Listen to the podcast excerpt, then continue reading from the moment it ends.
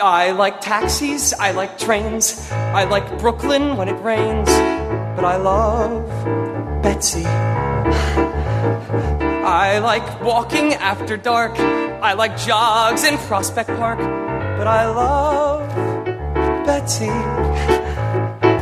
I like Shake Shack, I like MoMA, and New Jersey's ripe aroma, the parades when I see them, and even the DMV. And the Brooklyn Bridge by bike. Heck, there's lots of stuff I like, but I love Betsy, and she loves me. Welcome to Today on Broadway for Tuesday, June 26, 2018. I'm Broadway Radio's James Marino. By the time you are listening to this, Matt is back in Orlando, one year older. Happy birthday, Matt Tamanini. When you were at the Broadway Princess Party, did you get a tiara? Everybody out there, please at him at BWWMatt on Twitter and say happy birthday from all of you. Here are a few headlines from yesterday's news. Last night, 80 students took the stage for the 10th annual National High School Musical Theater Awards at Broadway's Minskoff Theater, hosted by Laura Benanti. My goodness, Laura was hysterical. If you did not see this, you missed quite a show because not only was she wonderful, but the 80 students were out of control. They were great. I think that High School Musical Theater is the real Friday Night Lights, don't you think? Anyway, the winners of the evening were Andrew Barth Feldman, who sang I Love Betsy from Honeymoon in Vegas, and Renee Rapp, who sang When It All Falls Down from Chaplin. Now, Honeymoon in Vegas and Chaplin, two shows that starred Rob McClure, and Matt Tamanini interviewed Rob McClure just a month or so ago. Let's take a listen to that. On Sunday night, the Broadway Radio Slack feed exploded with news from Natalie Nowak, who is uh, on my way to a BFA's Natalie Nowak from uh, Broadway Radio, who uh, is in Chicago, and she wrote, I'm at the Cher show. Guess who's sitting across the aisle from me? Yes, it was. Cher was there. And uh, Chris Jones from the Chicago Tribune wrote an article and did an interview with Cher. And uh, the title of the article is Cher Sneaks into Chicago and What Does She Think of the Cher Show? Now, this is a really interesting article, and I suggest anybody uh, anybody interested in the Cher Show reads it because Cher is brutally honest. So Chris, I'll give you uh, a couple of lines from the article. You can read the rest of it. We'll put a link to that in the show notes. So Chris says, So what did you think? Inquiring minds want to know. And Cher answers, Some parts of it are really fabulous. We're going to work on the other parts. In many parts, it was much, much better than I thought it would be. And then there were no parts where I wanted to gouge my eyes out. Chris asks, What was going through your head as you were watching?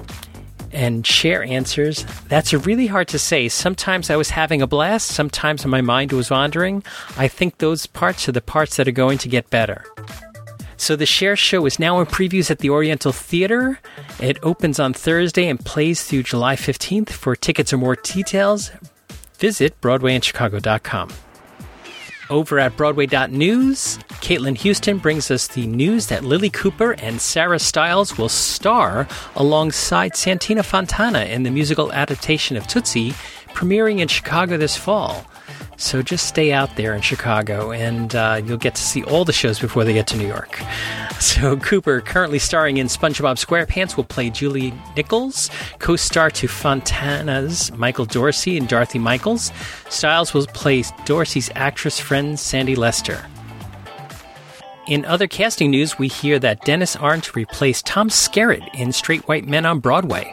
So Tom Skerritt, Viper, is uh, stepping aside due to a personal reason, and Tony Award nominee Denis Arndt has joined the cast of Young Jean Lee's Straight White Men on Broadway in the role of Ed. Straight White Men, directed by Tony winner Anna D. Shapiro, will begin performances on June 29th at Second Stage's Helen Hayes, where it will officially open on July 23rd. The previously announced cast remains the same Armie Hammer, Kate Bornstein, Paul Schneider, Josh Charles, and Ty Defoe, all making their Broadway debuts. Set in a middle class family home during the holidays, Straight White Men is about a father and his three adult sons who come together to celebrate Christmas over board games and takeout. The play subverts the traditional family drama by Becoming, an exploration of American values of capitalist belief systems versus social justice systems and of identity and privilege. In last week's Broadway grosses, Angels in America has joined the Millionaires Club weeks after winning three Tony Awards.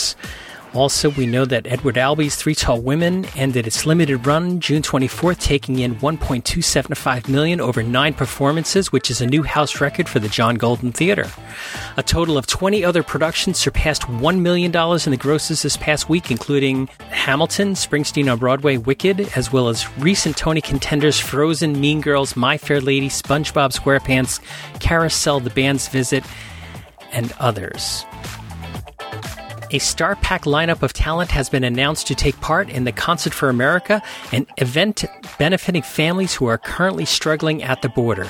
The concert, created by Seth Rudetsky and his husband James Wesley, will be held at the Great Hall at the Cooper Union in New York City on June 30th at 5 p.m.